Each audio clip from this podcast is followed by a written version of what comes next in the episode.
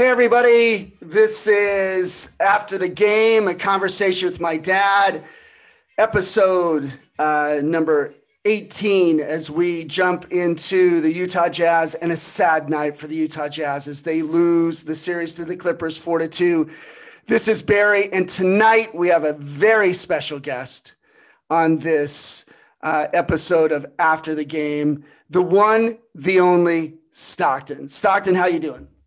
Hey, what's going on, Pops? Thanks for that. I'm doing great, but also sad uh, considering the loss tonight. Just to give a quick intro, really quick. So, if any of you are wondering, yes, my name is Stockton, and yes, I was named after John Stockton. So, that should uh, definitely confirm how big of a fan my dad is, um, and also us as a family. Um, 28, just moved here to Salt Lake City, living pretty close to uh, the Vivint Arena. And um, yeah, this was a this was a tough night for Jazz fans. Definitely sad and uh, a lot of things to be frustrated about. But what are your initial thoughts? You know, uh, a lot of emotion, a lot of emotion. We'll run through some statistics that um, will, you know, speak volumes about tonight's loss.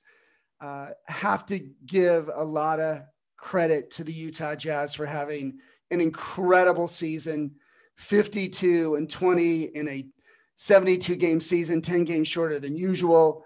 Um, number one seed, moving through the first round of the playoffs against uh, a really hungry Memphis Grizzlies team, going up 2 0 to the Clippers, uh, a team that's really built for a championship with uh, some Hall of Famers, and then losing four in a row. So I believe this is the first time all season the Jazz have lost four in a row. I, I don't think they'd actually lost three in a row. When you're up 2 0, you're thinking, hmm, we can get this one and move on to the next round, which is the Western Conference Finals. And even deeper than that, when you're up by 22 points at halftime, you think you're on your way to a victory. And then one of the greatest comebacks in NBA playoff history just took place at the Staples Center. Yeah, that's so true. Uh, definitely one of the greatest in history. And, it, you know, watching the game, you know, from the second quarter into the third quarter, when the Jazz did pull that big lead, you get excited about it. But at the same time, you know, it's playoff basketball and you know that comebacks are definitely in the realm of possibility. And you just kind of felt that, even though you want to have confidence in your team. And unfortunately, the, uh, the worst case scenario happened and, and the Clippers did pull that comeback. Um, but the first quarter, though, I thought was similar to the the, the previous game. Both teams came out uh, playing pretty fast basketball, moving up and down the court really quickly. Um, there wasn't a huge lead. I think the first quarter there was um, eight lead turnovers, um, which is pretty interesting. So it's a close game. Then obviously, you know, the second quarter, the Jazz pulled ahead uh, with with a lot of confidence going into halftime, and then um, great peak start to the third quarter coming out of halftime and then just kind of downhill from there. Um, definitely some key players stepped up to the plate for the Clippers. I don't know. You want to you want to touch on some of them and, and and what they accomplished? Yeah, a little bit about what you just said, which is so on target. Uh, 33-31 after the first quarter, and very similar to uh, some of the other first quarters in this series. And then the Jazz busted wide open outscoring the Clippers 39 19 in the second quarter, which put them up by 22 overall. And then the wheels, the engine, every part of the car fell apart.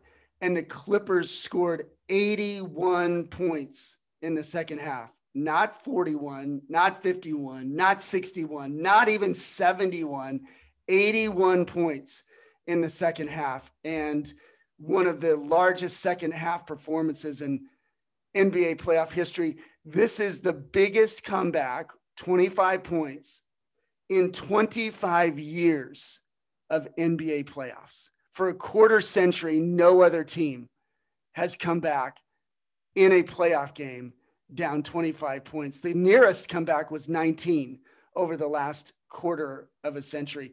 You have to give it to Terrence Mann of the LA Clippers played a game of a lifetime. I, I don't know if we see Terrence Mann ever do this again in a playoff game. I wonder if he'll ever do it in a regular season game.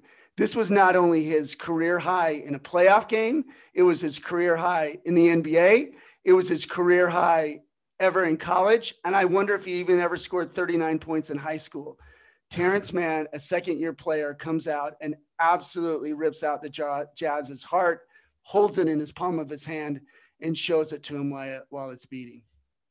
Yeah, it's it's just absolutely unreal. And it's just one of those things that adds to the frustration sometimes of being a Jazz fan because obviously the Jazz had an outstanding season, got a lot of recognition from the league, a lot of recognition from the media and other players in the league as well.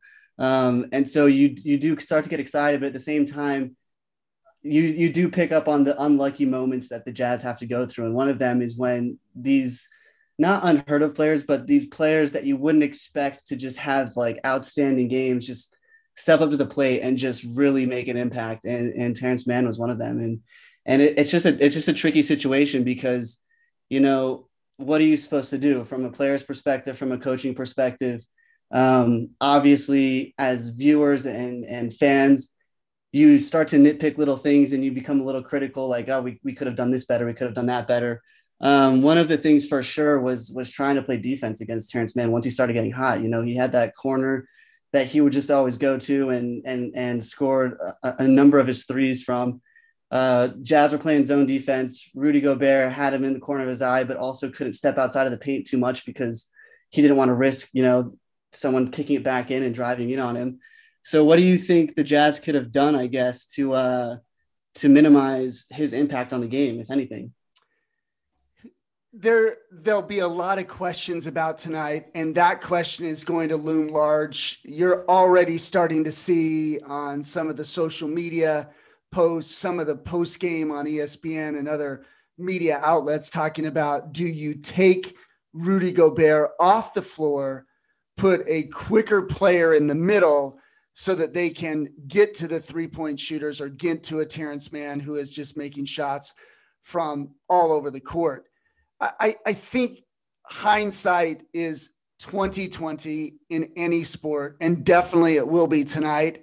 You ran into a team that just was lights out in the second half. You could say the same thing about the Utah Jazz. If you're a Clippers fan and you're watching what Jordan Clarkson's doing to you in the first half, it's the same thing.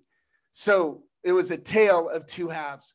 Jazz were frustrating the Clippers in the first half, and the Clippers just came out in the second half and gave it to the Jazz what the Jazz had given to them in the first half.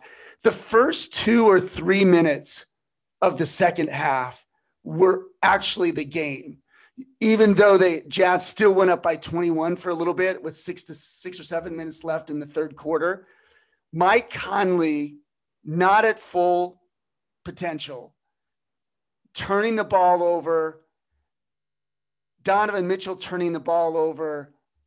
The snowball picked up a little bit of snow at the top of the mountain and then just became an absolute avalanche. So, listen, the Clippers, one of the statistics and points for the Clippers is Reggie Jackson, who had 27 points. To me, they were a quiet 27 points when they were happening, but they were allowed 27 points at the end of the game. And it was just incredible how they shot 75%, probably 73, 74, but I'll round it up to 75. The Clippers shot 75% from three points in the second half. That is an unheard of number. So, what could the Jazz have done? I'm sure there'll be many things about should Ingles have been in, should Gobert have been off the floor, should we had gone smaller, should we have chased the three point shooter.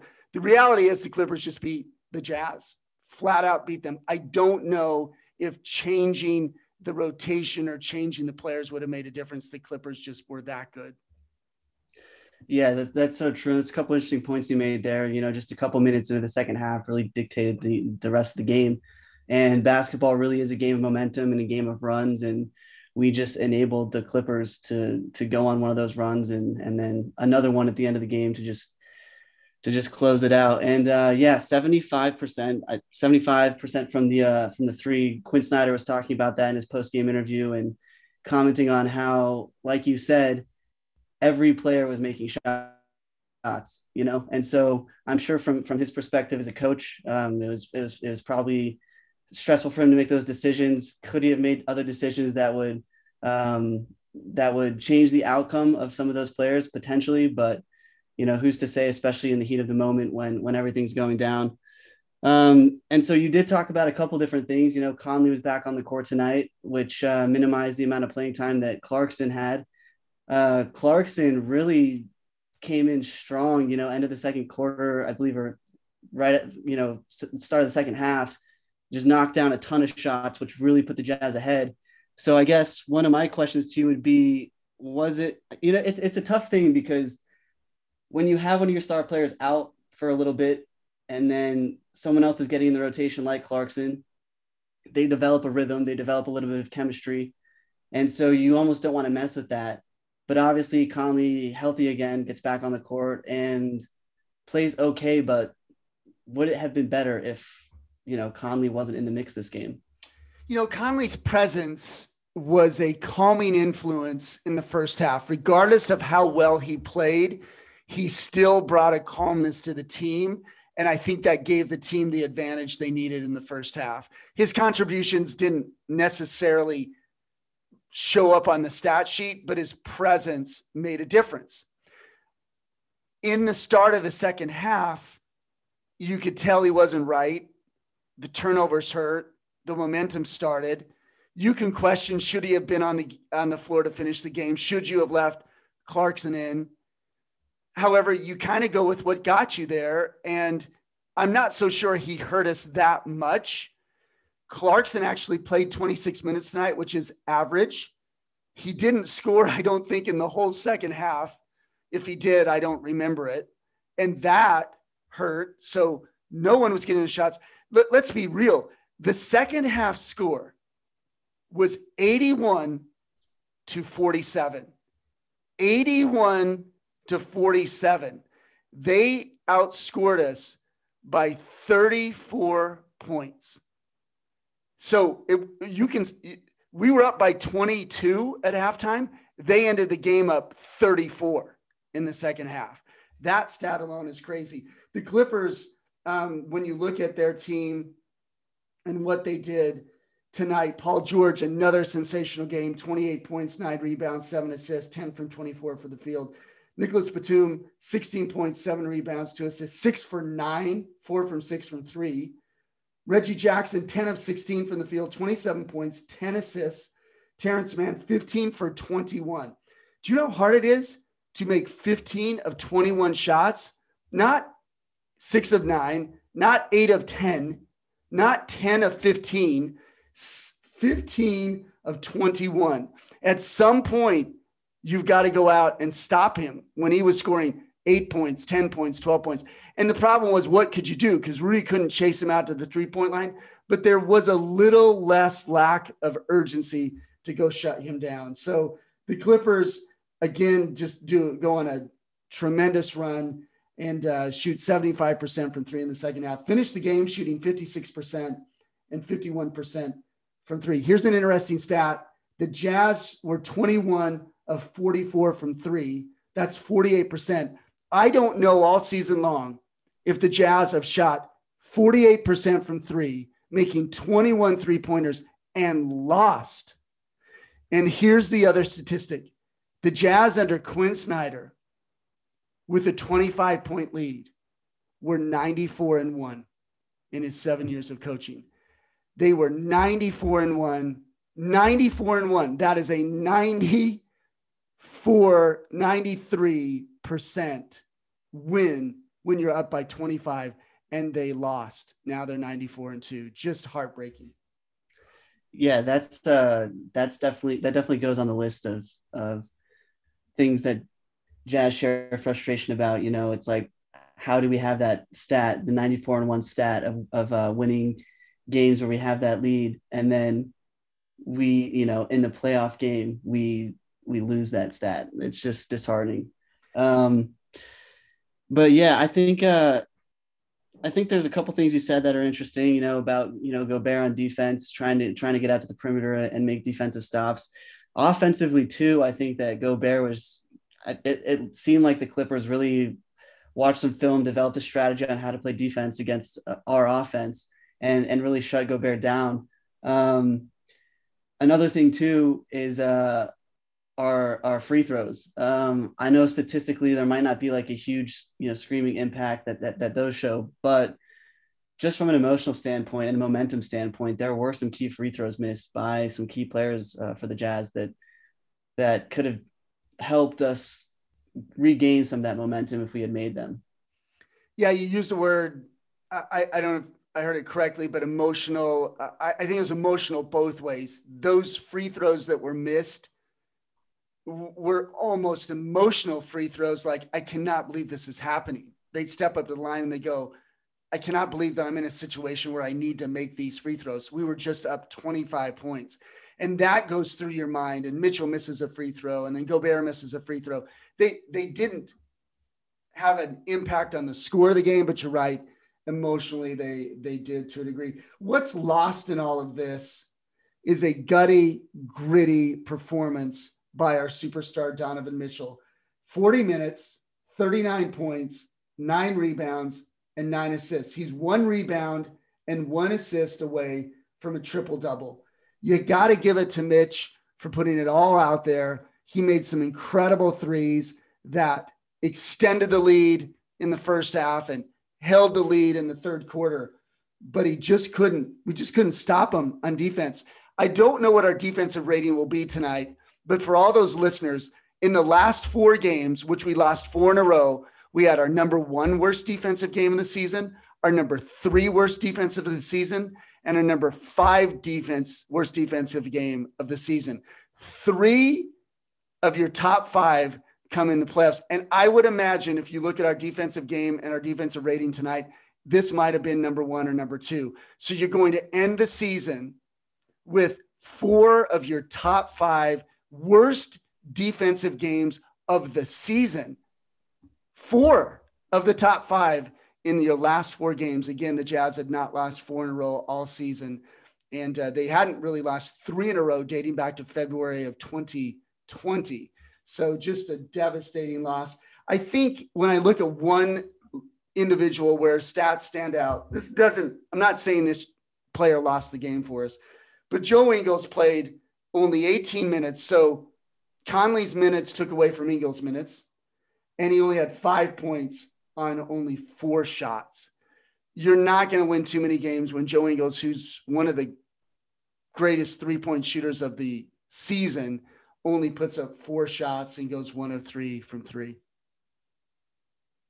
Yeah, that's so true. And those ones, too, for me are, are emotional misses as well because when he lines up to shoot a three, you have high expectations for that ball to just go in. And, and when it doesn't, it just yeah it just totally has an impact on the on the momentum of the game um, but definitely hats off to mitchell hats off to the the whole jazz team this season um, i mean this was this was kind of like the dream team uh, that we that we've been looking for for a while and uh, it all came together uh, unfortunately didn't end the way that we wanted it to but what do you think uh, what do you think the next steps are what, what's going through some of these players minds right now quinn's mind right now as as they're leaving the locker room and uh, and heading back home? You know, they gave it everything they had, uh, banged and bruised and beat up. Um, Conley was not himself, albeit he had a calming influence to a degree, as I stated earlier. Mitchell clearly was in a lot of pain, but played as hard as he could. Gobert took a hard fall early in the game on a pump fake from Terrence Mann. I think it hurt him. We're not hearing much about it the announcers on ESPN didn't talk about it. But if you go back and look at that fall, he fell hard on yeah. his hip. And I wonder if it hindered him for the rest of the game. So the answer to your question, I, I, I think there's a lot of pain physically. There's clearly emotional pain. Um, we might have just seen Mike Conley play his last game in a Jazz uniform. He'll ask for a lot of money in the offseason. He deserves it to a degree. We don't have the cap space to retain him.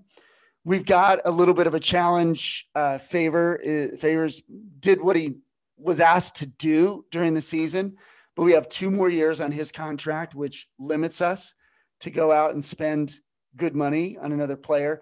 Bogey didn't necessarily have a great game tonight. Uh, you can't put the whole season on just one game, but you wonder what the Jazz will do. This is the team that really you have for next year minus Conley, and you're going to go have to fill that hole with a a, a, a, marginal player. Maybe Ryan Smith breaks the bank and signs Conley again. Maybe he doesn't. Uh, our, uh, we have to go and find a player that can put us over the edge. When you go back to the greatest jazz teams of all time, what people forget is that Jeff Hornet, not that they forget, but Jeff Hornacek was a key piece to that puzzle. I mean, you had Stockton, you had Malone, but then you had Jeff Hornacek, who during those years with the Jazz, the two, three, four years that they were contenders, was one of the best players in the NBA and didn't get an all star nod, won a three point shooting championship at the all star game, but he was one of the best. And so the Jazz need a third guy to do it. Jordan Clarkson was great tonight. I, I don't know if you do much more of this team. They ran into a, a buzz saw. A, a, you the motor on that buzz saw from the Clippers started in the first two games that they lost and then just never shut off for four straight games. So not sure if I can answer the question on what they do. Um, I'm I'm not a prognosticator. I don't necessarily go out and say, oh, you should do this, should do that, should go get this player, need to get that. We're an hour after an emotional loss. I think those things start to unfold over the next 30 days. There, this is a team that was 52 and 20, the best record in the NBA. I don't know how much you go change it unless you, you can't get Conley back, then you just got to find somebody to, to plug that hole and maybe be a little bit better. Yeah, and those are great points. Um, totally agree. And I think uh, the good news is the players that are staying have such a great chemistry and they all are leaders in one way or another. And so whatever happens, they're going to integrate, you know, the, the team to the best way possible and, and come out with a fighting spirit. So it'll be exciting to see what happens in the off season. Um, some of the things they address, uh, also, as you mentioned, hopefully everyone recovers physically uh, sooner than later. That fall by Gobert was pretty heavy. Uh, I think we forget how tall he is, and so you know on camera it doesn't look like he was he was uh, taking too hard of a fall, but that that dude was like ten feet up, like up in the air. Yeah. And, and slammed pretty hard. Uh, Mitchell also had like a couple slips here and there, and you could tell he was concerned about his ankle. I don't know if he really injured it again during the game in, in a small way, or if he was just concerned that he would, because mentally, that's a tough place to be in when you're you're trying to be cautious. And it's pretty incredible that he was able to play the way that he did and and, and get those stats with with that on his mind and, and also playing through the physical pain.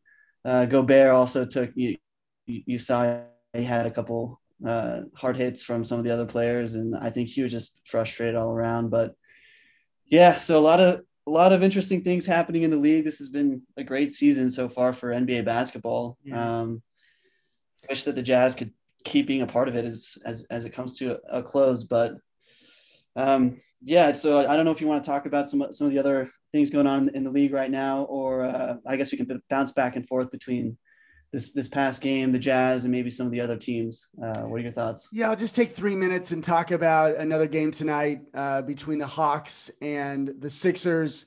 Uh, it, the the Sixers win in Atlanta. They extend that series to a game seven. No sweeter words have been said in the world of sports other than game seven.